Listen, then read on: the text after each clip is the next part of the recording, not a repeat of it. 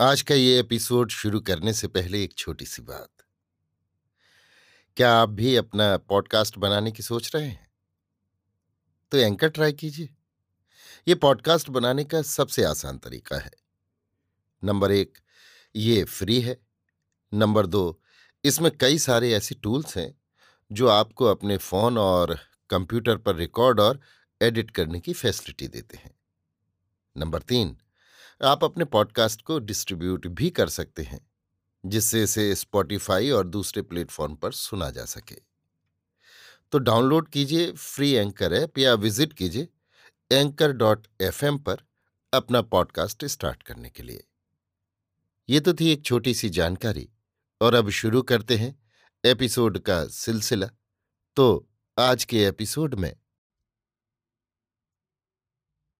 लीजिए सुनिए।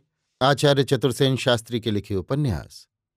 गोली के बत्तीसवें भाग, बंदर राजा को मेरी यानी समीर गोस्वामी की आवाज़ में। गद्दी नशीन राजा के भाई बंदों के जीवन भी अद्भुत रहस्यपूर्ण होते हैं। उनके चरित्र पर्दे में ही रहते हैं। इसलिए सब लोगों को उनका पता नहीं चल पाता।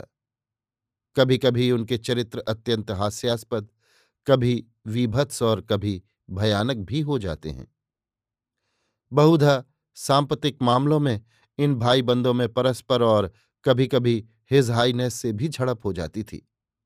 केवल झड़प ही क्यों? कभी कभी तो ज़बरदस्त कूटनीतिक टक्करबाजी हो जाती थी, जिसका पता ही सर्वसाधारण को नहीं लग पाता। अब आप जरा इन बंदर राजा का भी दिलचस्प किस्सा सुन लीजिए और दाद दीजिए राज रक्त की विशेषता, पवित्रता और उच्चता की। जिसकी रक्षा के लिए पचास साल की कुमारी राजपुत्रियाँ बीस साल के गद्दी नशीन राजाओं से ब्याही जाती हैं। जहाँ कमाना धमाना नहीं, मेहनत परिश्रम नहीं पड़े पड़े हराम के माल मलीदे उड़ाना है। पुश्त दर पुश्त से जागीर ज़मीन जायदाद मिलती आती हो। केवल खून और वंश के नाम पर जागीर के स्वामी को न किसी योग्यता की आवश्यकता है, न उसके लिए कोई शर्त या पाबंदी कायदा कानून है। सिर्फ़ खून का संबंध होना चाहिए। बस उसे जैसे मुफ़्त में जागीर मिल जाती। उसी प्रकार जागीर में बसने वाले प्रजाजनों पर मनमानी हुकूमत, जिसे मैं तो खुले शब्दों में अत्याचार कहूँगी, करने की खुली छुट्टी मिल जाती थी। उनका तो सारा जीवन ही इस तरह व्यतीत होता था कि पड़े पड़े जागीर की आमदनी खाना, ज़ोर जुल्म से किसानों से अपना कर वसूल करना, चमारों और दूसरे सेवा कर्म करने वालों से ज़बरदस्ती बेगार लेना बात बात में लाग लगाना जिसे दूसरे शब्दों में लूटी ही कहा जा सकता है। और अफीम पी लेना या चरस की दम लगाना या भंग के गोले सटकना। शिकार करना और रियाया की बहु बेटियों पर गिद्ध दृष्टि रखना। जिसे चाहे उसे ज़बरदस्ती उठवा ले आना। जो चाहे, जिसके यहाँ से कुछ भी चीज़ उठा लेना और मूल्य न देना। जी चाहे, जिस पर जूतों से पिटाई करा देना। ये उनके नित्य के काम थे। कुछ यही बात नहीं कि रियाया को कसूर करने पर ही पीटा जाए। बेअदबी और ठकुरास की तोहीन करने पर भी सजाएँ मिलनी ज़रूरी हैं। कल्पना कीजिए कि जागीरदार ठाकुर या उसकी बिरादरी का कोई भी ठाकुर गाँव में कहीं जा रहा है, कि उसने देखा एक नाई या ऐसा ही कोई व्यक्ति जिसे जाति से छोटा समझा गया, अपने घर के द्वार पर खाट बिछाकर बैठा है। उसने तुरंत खड़े होकर दोनों हाथ जोड़कर ठाकुर का मुजरा नहीं किया। तो ठाकुर की तौहीन हो गई। अब उसे जूतों से पिटवाना ज़रूरी हो गया। या कोई चमार बेगार से इनकार करता है, या खाने को माँगता है तो इस अपराध में उसे पीटना पड़ेगा। और कभी कभी तो इतना कि वो मर भी सकता है। केवल पुरुष ही नहीं, स्त्री को भी पीटा जाता। ऐसी हालत में यदि वो गर्भिणी है और मार से गर्भपात हो गया तो इसकी कोई दाद फरियाद कहीं नहीं हो सकती। यहाँ तक कि मर जाने की भी नहीं। बंदर राजा महाराजा धीराज के सगे बड़े भाई थे। ये मैं आपको बता चुकी हूँ कि महाराजा धीराज गोद आए थे। जिस ठिकाने से गोद आए थे, उस ठिकाने का गद्दी पर गोद आने का प्रथम अधिकार प्राप्त था। ये ठिकाना राजा के भाई बंदों के ठिकाने में सबसे निकट का और सबसे प्रतिष्ठित था। यदि दुर्भाग्यवश इस ठिकानेदार पर भी कोई उत्तराधिकारी न हो, फिर दूसरे ठिकानों से लड़के गोद लेकर गद्दी पर बैठाए जाते थे। ये पुरानी परंपरा चली आती थी। छोटा भाई जब गद्दी नशीन होकर महाराजा धिराज हो गया, तब ये बड़ा भाई ठिकाने का स्वामी अपने पिता की मृत्यु के बाद होता, परंतु पिता के जीवन काल में ही कुछ घटनाएँ हो गईं। प्रथम तो ये कि उक्त बंदर राजा सर्वगुण निधान थे। पढ़े लिखे छुच्छुम, सूरज शक्ल में हूबहू बंदर, तिस पर बचपन में चेचक निकलने से ऐसे क्रूप हो गए कि सारा चेहरा ही बिगड़ गया। रंग एकदम स्याह श्याम नाक बहुत बड़ी और मोटी, गर्दन ठिगनी, मोटे कान और गन्ने के पोर के समान मोटी और भद्दी उंगलियाँ डील डॉल जैसे भैंसे के समान। भोजन में समूचा बकरा और सुअर खाने की तृप्ति, स्वर मोटा और भद्दा, तौर तरीके देहाती, अशिष्ट और भद्दे, व्यंग, मज़ाक, अश्लील, सोहबत गोले और दूसरे जी हुजूरों की। बचपन में जब किसी तरह पढ़ लिख ना सके तो दोस्तों के साथ आवारागर्दी करने, अमल आरोगने या दारू पीने लगे। धीरे धीरे अपनी कच्ची उम्र में ही पक्के शराबी बन गए। राजा के बेटे थे, राजा थे। ब्याह एक ठिकानेदार की बेटी से हो गया। एक लड़की भी पैदा हो गई, पर उन्हें जुए और तमाशबीनी का चस्का लगा। घर में कोई चीज़ सलामत न थी। रुपया, पैसा, जेवर, जवाहरात, जो हाथ लगता, कौड़ियों के मूल बेच जुआ खेलते। किसी की बहू बेटी की इज़्ज़त सलामत न रही, जिसे चाहते उठवा मंगाते। लफंगा पार्टी के मुफ़्त खोरे सदा साथ रहते, जिनके कारण कुकर्मों की बाढ़ आ जाती। राजा साहब भले आदमी थे, समझदार भी थे। लड़के के तौर तरीके देखकर बहुत खींचते। इसी समय उनकी रानी का स्वर्गवास हो गया और राजा साहब बहुत थक चुके थे। कुशिक्षा और कुसंस्कार का प्रभाव, कहना चाहिए कि नई माता से पुत्र का अनुचित संबंध हो गया। इस पर राजा साहब ने क्रुद्ध होकर पुत्र को रियासत के उत्तराधिकार से वंचित कर दिया और केवल एक गाँव उसकी गुजारी के लिए उसे दे दिया। अब तो कुंवर साहब की आवारागर्दी और भी बढ़ गई और वो गाँव बेच बाच कर एक ही वर्ष में उन्होंने ठिकाने लगा दिया। तीन वर्ष नई रानी को सौभाग्य प्रदान कर राजा साहब स्वर्ग से धारे। रानी अब रियासत की स्वामनी हो गई। रियासती अधिकार पर माता पुत्र में विग्रह हो गया, जो विकट रूप धारण कर गया। दोनों एक दूसरे को मरवा डालने के षड्यंत्र करने लगे। पर रानी स्त्री थी और कुंवर साहब कुल्लांच छूछे हाथ थे, इससे कोई योजना बनी नहीं। रानी ने उन्हें रियासत में घुसने की मनाही कर दी। उनकी लड़की की शादी बड़े महाराज ही कर गए थे।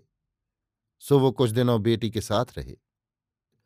पीछे उन्होंने मटर गश्ती का धंधा अख्तियार कर लिया। दो दिन इस रिश्तेदारी में, दो दिन उस रिश्तेदारी में। खाना खाते, कपड़े पाते, नकद दक्षिणा भी पाते थे। राजा के बेटे थे, राजकुमार थे। नाते रिश्ते के लोग उन्हें मानते और सहायता देते थे। पर उनके लान, तान और शराबखोरी की लत इस कदर बढ़ गई थी कि इससे उनके नशे पानी का खर्चा चलता नहीं था। अब वे चोरी और उठाई गिरी पर उतर आए।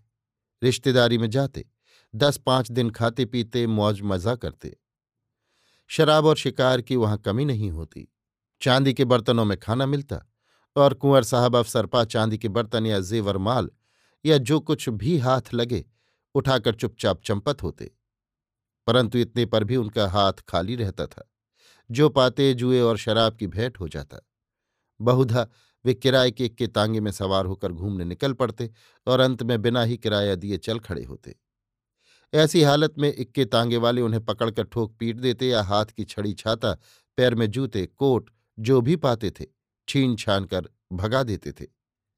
अब पिता के मरने पर, रियासत से बरतरफ होने पर भी वे अपने को कुंवर नहीं राजा कहते थे। पर हाल राजा साहब का ये था, जो अभी मैंने बयान किया। सब बातें हिज हाईनेस ने सुनी, सुनकर उन्हें बुलाया, समझाया, पर नतीजा कुछ नहीं हुआ। अंततः महाराजा धिराज ने गुस्सा होकर उन्हें महल में कैद कर लिया। महल के बाहरी हिस्से के एक कमरे में बंद कर उस पर ताला जड़ दिया। एक बंदूकधारी संतरी पहरे पर नियत कर दिया। महल के रसोड़े से दोनों समय उनके लिए भोजन आ जाता था। खाते थे और आराम से पड़े रहते थे। किसी न किसी तिकड़म से शराब भी मंगा ही लेते थे। राजा थे, इसलिए धर्म, कर्म, पूजा पाठ भी करना ज़रूरी था। पर यह काम करता था राजपुरोहित का तरुण पुत्र। ये ब्राह्मण कुमार कुछ मूर्ख और बातूनी था।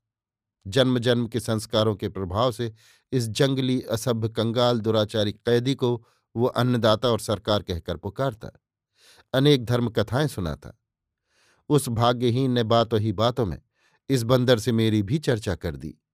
चर्चा भी ऐसी वैसी नहीं, खूब नमक मिर्च लगाकर। उन दिनों मेरे जले रूप की जैसी झूठी सच्ची शोहरत रियासत में फैली थी। इस नालायक ब्राह्मण कुमार ने उसमें भी रंग चढ़ाकर बंदर राजा को सुनाना आरंभ कर दिया। और अब ये बंदर सबसे अधिक मुझी में दिलचस्पी लेने लगा। मेरी ही बातें खोद खोद कर पूछने लगा। और अंततः ये कामुक और दुराचारी राजा मेरे विरह में सुलगने लगा। और वो पाजी ब्राह्मण उसे अच्छी तरह सुलगाने लगा। राजा रात रात भर अब गंदी गजलें गाता, अनेक कुचेष्टाएँ करता। जो मेरे नाम से इस कदर संयुक्त तो हो गई कि वे अब मुझ तक पहुँचने लगीं।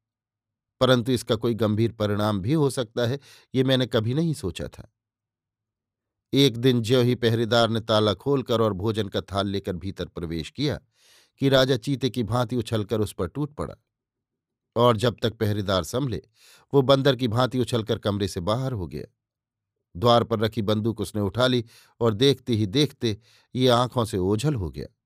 ये कमरा महल के भीतर ही आँगन में था इसलिए पहरा और सिपाहियों का यहाँ कुछ विशेष प्रबंध न था। खास राजा का बड़ा भाई समझकर लोग सरकार अन्नदाता कहकर पुकारते थे। रुआब भी मानते थे। इसी से इस आकस्मिक घटना से बेचारा अकेला पहरेदार हक्का बक्का हो गया। कुछ क्षण तक तो उसके मुख से बात ही न निकली। पीछे वो राजा की खोज में भागा, पर राजा का कहीं पता ही न था। उसने मन ही मन जो स्कीम बना ली थी, उसे कोई सोच भी न सकता था। वो सीधा हाथी खाने में पहुँचा और बंदूक फीलवान की छाती पर तान कर कहा, साले फीलवान हाथी खोल बेचारा फीलवान डर गया। मामला क्या है, वो ये समझ न सका। उसने हाथी खोल दिया। राजा सूंड पर होकर हाथी पर चढ़ गया। फीलवान को हुक्म दिया कि हाथी मेरे महल के पिछवाड़े ले चलो। जो ही हाथी महल की पिछली फसील के पास पहुँचा, वो बदमाश राजा धम्म से मेरे महल में हाथी से कूद पड़ा। बंदूक अब भी उसके हाथ में थी। आँखों में खून तैर रहा था। सूरत उसकी एक खुंखार जंगली भैंसे या गेंडे के समान भयानक दिख रही थी। उस समय दैव योग से मैं अकेली ही शयन कक्ष में आराम कर रही थी। केसर बच्चे के पास थी और किसुन किसी काम से गया था। राजा बंदूक लिए एकदम मेरे पलंग पर चढ़ बैठा और मैं जरा संभल कर उठी तो एक धक्का देकर मुझे गिरा दिया। क्षण भर ही में, मैं आसन्न विपत्ति को समझ गई। बहुत बार इस राजा की बेहूदी हरकतों पर हँसी आई थी। बहुत बार घृणा हुई थी। परंतु इस बार तो मैं क्रोध से काँप उठी। ना जाने कहाँ से मेरे शरीर में दैत्य का बल आ गया। राजा मेरे ऊपर आक्रमण करने की तैयारी कर रहा था कि मैंने उसकी टांग खींचकर नीचे गिरा दिया। गिरते ही बंदूक उसके हाथ से छूट गई। बिजली की तरह लपक कर मैंने बंदूक उठा, दोनों हाथों से उस पर एक भरपूर वार किया। वार करारा बैठा और उसका सिर फट गया। सिर से खून बहने लगा। पर मुझे इसकी क्या चिंता थी? मैं तो उसे जान से मार डालने पर आमादा थी। मैंने बंदूक की नाल सीधी उसकी छाती पर तान कर घोड़े पर हाथ डाला। एक ही क्षण में इस पतित की मुक्ति का अवसर आ गया था। पर इस कायर को कर्मी ने एकदम हाथ जोड़कर मेरे पाँव पकड़ लिए और गिड़गिड़ाने लगा। उसी समय बहुत से सिपाही किसुन और दूसरे लोग महल में घुस आए। परंतु किसी का हियाब उस पर हाथ चलाने का न होता था। ये देख मेरा खून खोलने लगा। बंदूक मैंने फेंक दी और बेहत उठाया। फिर तो मैंने गिना नहीं, देखा नहीं। जिस ढप पड़ा मैंने वो मार मारी कि पीछे मुझे भी आश्चर्य हुआ। राजा निरीह भाव से पिटता रहा। जब मैं ही थक कर बेदम हो गई तो बैंत को फेंक कर सिपाहियों से कहा, ले जाओ इस जानवर को महाराजा धीराज की सेवा में। पर कैसे आश्चर्य की बात थी। इतने पर भी किसी की हिम्मत उसे छूने की न हुई। तब मैंने ही उसे दुत्कार कर भाग जाने को कहा और वो चुपचाप वहाँ से चल दिया। उसके पीछे ही सब सिपाही आदि भी चले गए। सिर्फ़ किसुन ही रह गया। वो भयभीत नज़र मेरी ओर देख रहा था। भय उसका गलत न था। एक गोली की ये हिम्मत की राजवंशी पर हाथ उठाए। अन्नदाता को बेंत लगाए, जिसे महाराजा धीराज दादा भाई कहकर पुकारते हैं। परंतु मैं उसी भांति संतुष्ट थी। मानो कोई अत्यंत मनोरंजक तमाशा मैंने देखा हो। मैं खुश थी अपने वीरत्व पर, जिसकी मैंने कभी कल्पना भी न की थी। किसुन ने डरते डरते कहा अन्नदाता सुनकर क्या कहेंगे? मैंने दर्प से जवाब दिया, कोल्हू में पिलवा देंगे, बस। पर किसुन ने मुझसे बहस नहीं की। वो कमरे की अस्त व्यस्त सामग्री को ठीक करने में लग गया। अभी आप सुन रहे थे आचार्य चतुर्सेन शास्त्री के लिखे उपन्यास, गोली के बत्तीसवें भाग। बंदर राजा को मेरी यानी समीर गोस्वामी की आवाज़ में।